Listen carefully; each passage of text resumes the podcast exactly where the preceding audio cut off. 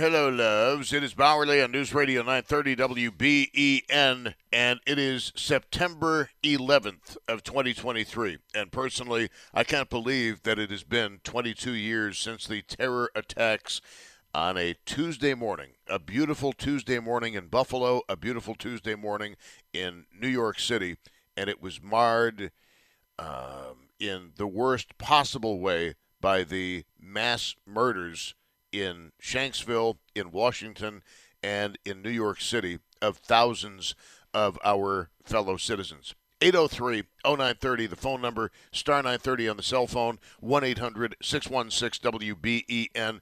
Uh, what are your memories of that day? And I especially would love to hear from people uh, like in, in your early 30s, maybe 40s, your recollections of what happened. Because as I mentioned, as time moves on, we forget things historically. When's the last time you shed a tear over Pearl Harbor Day? Probably never, uh, unless you are of a certain generation.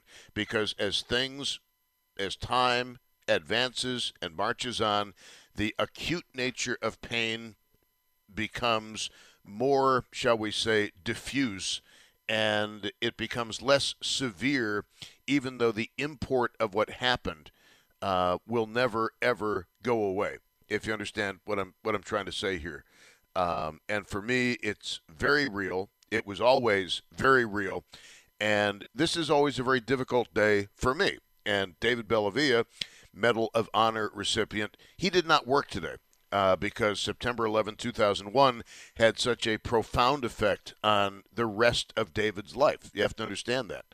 Uh, 803 0930 is the phone number, star 930 on the cell phone, 1 800 616 WBEN. Uh, let's go back to uh, Mike in Depew, a gentleman I had to interrupt uh, because I was a prisoner of the clock. Uh, Mike, continue. You understand, Tom. Well, I, I wanted to say something because today in addition, today you're seeing some of the boot drives in uh, local departments around Western New York. Um, the, the men and women at the base of those towers, and I, I wanted to share this with your, your listeners because, I mean, this, this kind of puts things in perspective. They were being sent at the bottom of the towers, they were being what we call staged. Right. The chiefs and the battalion chiefs, they're directing where to place and allocate pieces of equipment the men and women wearing the self contained breathing apparatus were at the base waiting to be let in by their captains and, and first lieutenants. If you look at the film footage, and there are some survivors, these men and women knew they were in trouble. They were being sent into a, a dwelling that was up, to 80 floors high. My understanding, and having read and seen some of the uh, the footage relative to witnesses, the men and women were hugging themselves. They were hugging each other, and then their their particular uh, uh, associates, they knew what was waiting their fate. And we have hundreds, if not probably a couple thousand people in Western New York that do that job, interior attack. When you are outside a burning structure and you're waiting for your turn to go in wearing that mask, the fear, it is terrifying and it is not for the faint of heart. These people went in knowing they were probably doomed and they went in anyway. They weren't going to let down their colleagues or their partners. That is just true courage, and we ought to thank our lucky stars that we have people who are first responders, military people, law enforcement that are willing to do those tasks. You know, it's it's interesting, Mike. If you'll forgive the interruption, because I, I've always looked at those videos and thought to myself that they were very, very upset because they knew, as lifesavers, their job was to save lives. And they knew when they finally got up there what they were going to encounter, which was going to be massive carnage on a scale that training can never, ever prepare you to deal with. Now, how many of those people thought they were going to die or knew they were going to die? How many of those people expected those towers to collapse? I do not know. Um, I always took that video, and look, I could be wrong. You could be wrong. I'm not sure. I wasn't there. You weren't there. You have experience in the fire service. But I, I kind of think that they were mentally preparing themselves for the fact that they weren't going to be able to save every life. Yeah, they, they in all likelihood, um, they were very concerned. They were they were worried about, I'm sure, their own safety, but paramount was not letting down their colleagues and getting to these individuals. When you wear that badge and you take that oath, you're going in. You do not have the luxury, and everything I've read and all documentaries indicate not a single person refused to go up. If you're going to wear the badge and you take the oath, you're going in. There is no turning back. And these men were and women were also carrying not only their self-contained breathing apparatus, accessories, they were carrying hoses which to attach to standpipes. They're carrying over a hundred pounds of gear, right. and they have to conserve their breath because they're hyperventilating. They can't use up their oxygen. So I think if I was a lieutenant on the scene, and this is what is equally disturbing, I would have thought there would have been a couple hours before those structures came down.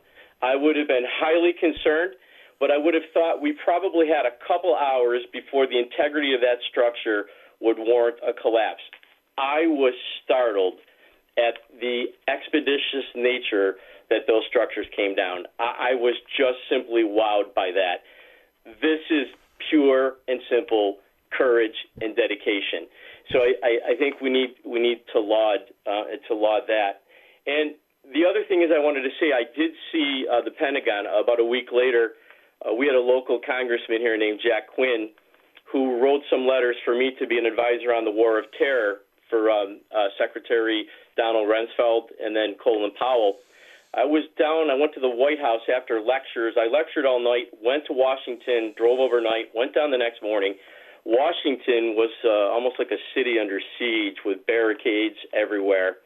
And the Pentagon, um, because of its World War II construction, um, I was equally astounded at the lack of damage at the Pentagon. And we we know again there were there were uh, rescue personnel, there there were military personnel that died there.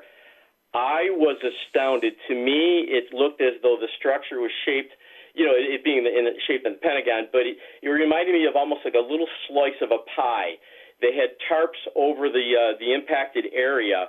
I can tell you the damage was very nominal for having an aircraft of that magnitude slam into that structure. So, in some respects, uh, we we were fortunate there. But again, you know, again we had the, the loss of life. But I, I have to tell you, as a person who has some insight and educational background in this area, and I have had discussions with people in, in military and intelligence circles. I, to this day, am not convinced that there wasn't an additional operational site where they, they probably failed to execute the plan. Um, I, I understand that what went down in Shanksville, my, my impression is that was either the aircraft at Shanksville, and if anyone is familiar with Washington, D.C., the White House is very hard to see from above. I think they were either going to pile drive that craft into the White House or the Capitol. We know the we know the Pentagon was struck. We know the Twin Towers. I suspect equally that there was a Western target. I'm thinking possibly the Hoover Dam, or you could have hit one of the main interstates. If they had struck the Hoover Dam, if they had hit an interstate, for example, like Interstate 70, if they had hit the Capitol, if they had hit the Pentagon, and if they and they did successfully hit the twin towers, we have an epic episode on our hands, probably greater than December 7, 1941. I think some of that information is, is yet to be revealed, and we subsequently learn, and you know, in the decades after. No, that's uh, very well put and uh, very, very interesting. Uh, and you recognized, unlike me, and say I get a lot of credit that I do not deserve. I did not understand, partially because I didn't have a good view of the TV, but I did not grasp immediately what was going on like Chris Parker, the Bulldog, did. But you did. Well, you know, we are the premier military on the power on the, on the planet. Up until about five years ago, we spent more on our military budget than all nations on the planet combined. We are an impressive, enormous military power. In particular, our satellite capacity, our air power, our naval capacity was second to none, but we've now been challenged by China. Um, but the bottom line is this, and, and I, I was writing after I was working on a second book, and I did a chapter that I called The Illusion of Security. We are nonetheless vulnerable. We are a free society. which comes with responsibilities. We are highly vulnerable even today. And the steps that have been taken, for example, you uh, indicated at the airports, these these measures, I would I would dictate them to be rather passive. They are more designed to make the public feel good than they are in their true safety capacity. The bottom line is security is simply an illusion. It's a lofty goal. You do what you can to mitigate, but we are always going to be highly vulnerable, even with our immense military capabilities. All right, sir. Thank you very much, uh, Mike. I appreciate the uh, phone call. 22 years ago, one of the most horrific days in American history took place, September 11, 2001. Um, and it is only natural that as time goes on, the sharpness of the pain um, is ameliorated, but not for everybody. We have people in this listening audience who lost loved ones in the attack. We have people in this audience who were in New York City the day of the attack. And it left indelible scars on everybody who was conscious enough to understand what was going on.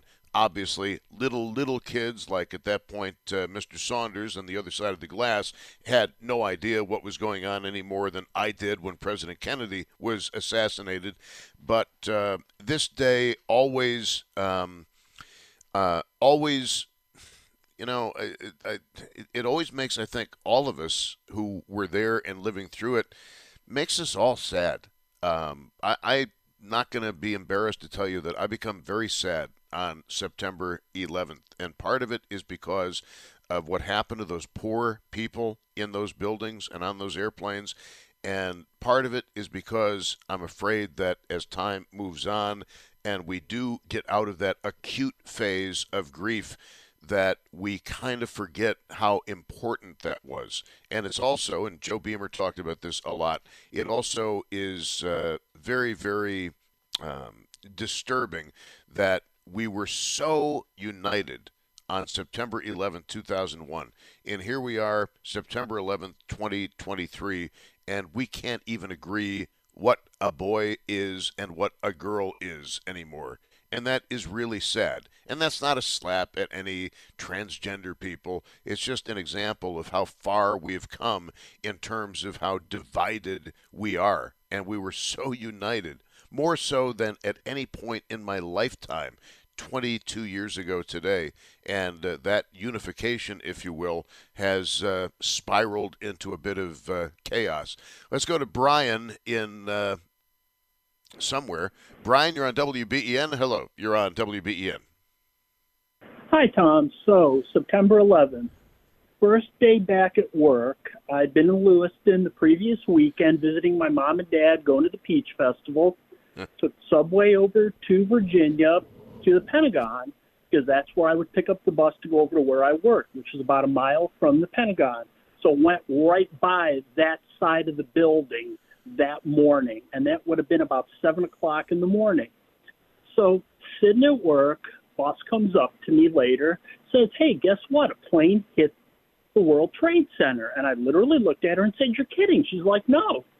Went into the gym, bunch of people watching, saw the second plane hit the other tower, and I thought it was a replay.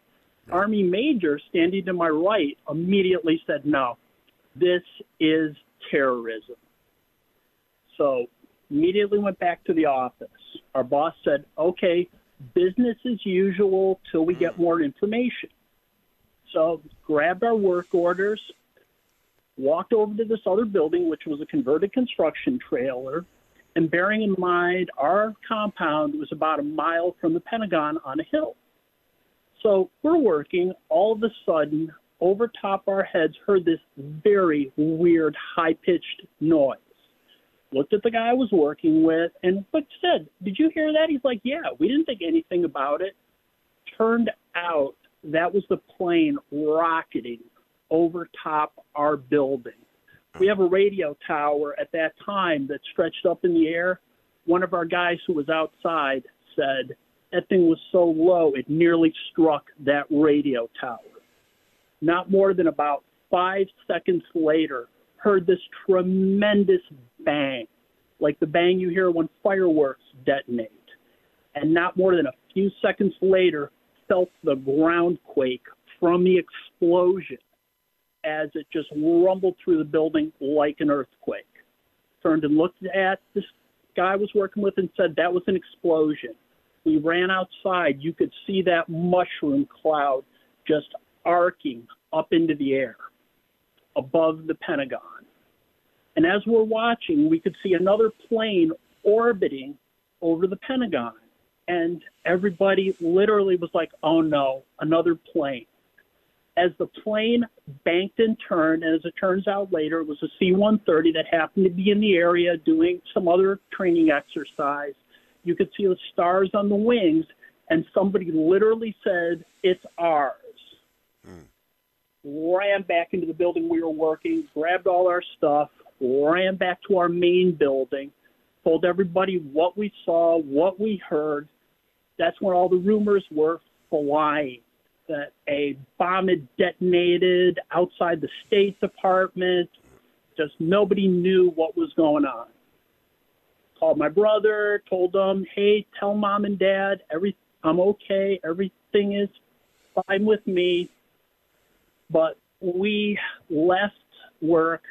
It took an hour and a half, which is way longer than it should under any other circumstance, to get from one side of Arlington County to the other went to family friends and stood there for a while just while everything was happening. Finally, headed toward home. I missed everything that happened that night because I had the world's worst migraine. Next morning, still, work had to go on. Got back in the subway, went over in that direction towards work. The subway station at the Pentagon had been closed. Surprise, surprise. Boarded at the next nearest one. So, contrary to what your last caller said, going by that side of the Pentagon because the bus went on an over ramp on the highway, it looked a lot worse in person than it did on television. You could just see everything on that side of the building. There were television trucks, news trucks everywhere a trip that should have taken about 20 minutes to go from point A to point B took an hour and a half just to snake through traffic.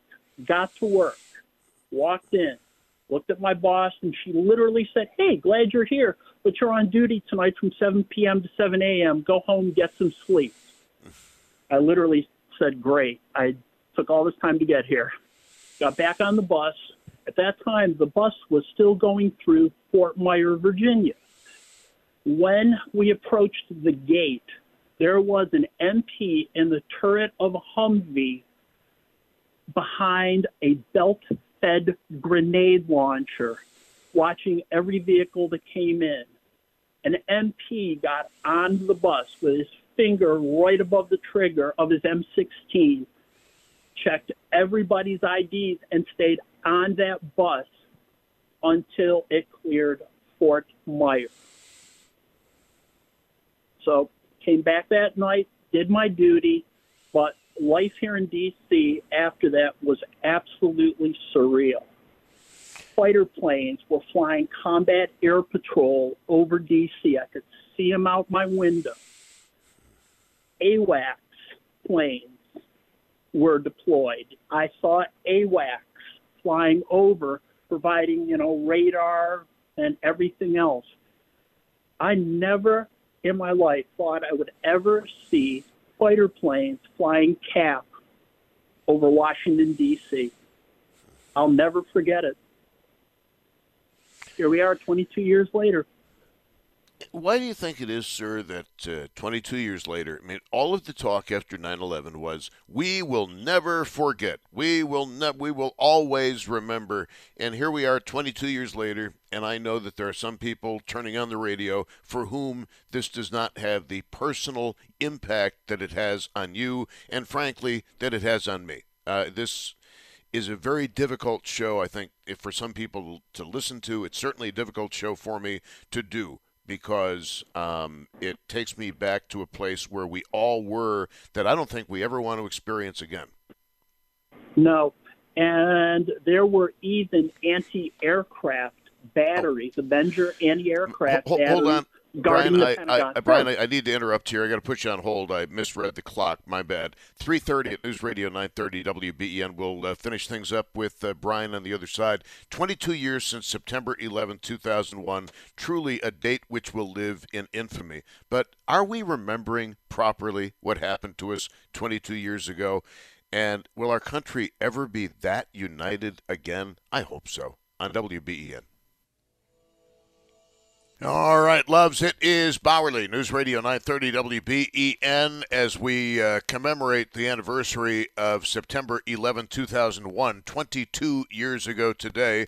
My apologies for being a little bit late heading into uh, uh, into uh, news there, but uh, my my clock here is working fine, but uh, another clock is not working fine, and uh, I do sincerely apologize for that. It shan't happen again today, and I've got two atomic clocks in the house. One of them needs a new battery. The other one is right on time. Anyway, uh, 339 at News Radio 930 WBEN.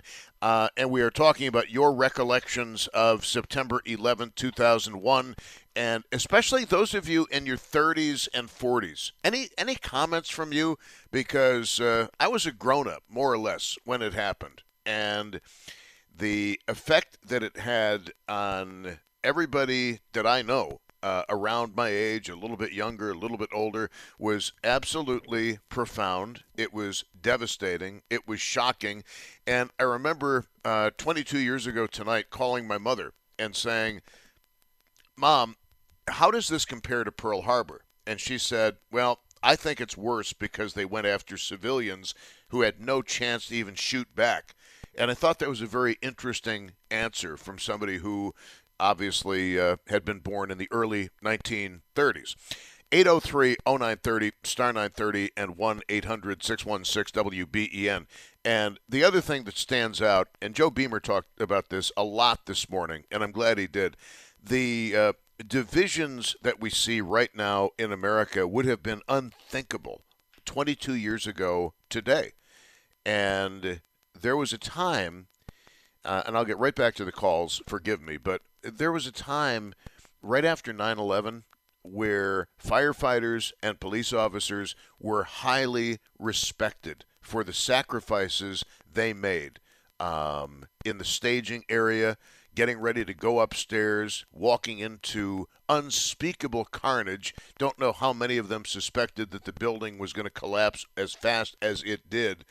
But uh, there was actually a scene of uh, Law and Order back in the day with uh, Jerry Orbach when uh, Jerry Orbach makes the comment, Hey, didn't you hear us September 11th? We're heroes now. We can do whatever we want. And in some respects, even though it was obviously a fictitious show, um, that sentiment was correct. And in just 22 years, the idea that police officers in particular have been reduced to basically the villains and the bad guys in society, and the criminals have been glorified, and uh, no bail requirements is. Uh, it's basically a tectonic change. Uh, that's a geologic term, but I think it's absolutely appropriate uh, in this situation. But you and and your life, this date back in 2001. Do you remember it? And I've referenced this a few times, but um, if not for what happened 22 years ago today, none of us likely would ever have heard of David Bellavia, who went on to enlist in the armed forces and eventually was honored with the Medal of Honor, the highest military award uh, this country can place on anybody. And that would not have happened uh, had it not been for September 11th, 2001. The sacrifices so many families in Western New York made with your loved ones would not have happened without September 11, 2001. The ripple effects of these attacks that took place 22 years ago are still felt every Thanksgiving, every Christmas, every birthday, every anniversary in Western New York and across the country. And such a tragic day. And again, uh, if I get emotional during the show, I apologize for that. But it did have a very profound effect on me and on everybody at the radio station. Um, and one of the things I haven't mentioned today, I've brought this up in previous shows, but one of the things that I'll just never forget. Um, two, actually, two things. I was uh, going out with a lady who was uh, working in a doctor's office when this whole thing took place, and she was in a state of shock. The physicians were in a state of shock to the point where they canceled every surgery they'd had planned for that date 22 years ago. Um, because such was the state of shock and grief and uncertainty, they did not wish to proceed and start anything that they might not be able to finish. Uh, that's just one of the many things that uh, I remember uh, that took place on this date. And the other thing was looking out the window of where we have the radio station physically located the line of cars, and I'm sure Tim Wenger is listening and he remembers this as well as I do. The line of cars leaving the complex at which we work was staggering. It was like trying to get out of a Bills game. Everybody wanted to get home early, make sure their families were okay. Business ground to a, basically a standstill and a halt. And the biggest sense that we had was what is going to happen next? What is the end game in all of this? And by saying game, I don't mean to trivialize what happened to those of you who lost anybody. Um, I'm talking about it in the sense of a war game, a strategy game. What is going to happen next? Um, and I didn't have that feeling again until the uh, insurrection in Washington, D.C. I've said this before the thing about that is, and I was working during that story as well, I never knew, and you never knew what was going to happen next. We didn't know how that was going to turn out. We didn't know how it was going to end up. And things got very, very real when that woman was uh, shot by the security officer at the Capitol building and then carried out dead. Um, you just didn't know what was going to happen that day any more than you did on September 11th. Obviously, September 11, 2001, much more severe uh, in terms of its impact and its effect on uh, on the country and lives all over the country. Um, I believe we need to get back to Brian on line two. Brian, uh, you are calling us from where precisely? Oh, uh, Lake Butler is down in Orange County. It's a suburb of Orlando. Ah, okay. I didn't know you were calling from Florida. I apologize. I was starting to question my geography. Uh, but please continue no with what you were saying. Well, uh, one of the things I saw, the Army actually deployed after that anti aircraft batteries, Avenger anti aircraft batteries, to protect the Pentagon because our bus went by them every single day over by what was then the Navy Annex. And in order to protect the Pentagon, the Army actually started rotating troops to supplement the Pentagon's own security forces to patrol the entire Pentagon. And once they reopened the bus station there, there was someone sitting in the turret of a Humvee watching the buses as they came in behind a 50 caliber machine gun. Wow. It, yeah. Uh, there and every day from Fort Myer, we would see convoys of Humvees as they were, you know, changing shifts over at the Pentagon because the guys were bivouacked over at Fort Myer. It it was quite a scene in the days after. Of everything that you experienced on September 11th and the immediate aftermath, what will you most remember? And before you go, I will tell you that what I most remember is standing outside of my apartment, quite near the airport, and the absolute aviation silence. It was the, the silence was absolutely breathtaking. I guess in my case, it would be that I never thought I would see fighter planes flying combat air hmm. patrol over Washington, D.C. and the surrounding area, and being there again on a job site once they reopened National Airport, watching a plane coming into National Airport, and then seeing two smaller planes, fighter planes, go wingtip to wingtip with that plane, pulling it out of approach and directing it away from National Airport because at that time they were diverting them out to Dulles Airport. It was Any, anything unreal. else? Anything else, Brian, that you wanted to get out there before we move on to some other folks? No, move on to some other folks. That's what I can tell you that I saw that day and the day after. Yes, sir. Uh, thank you kindly. I appreciate the uh, phone call.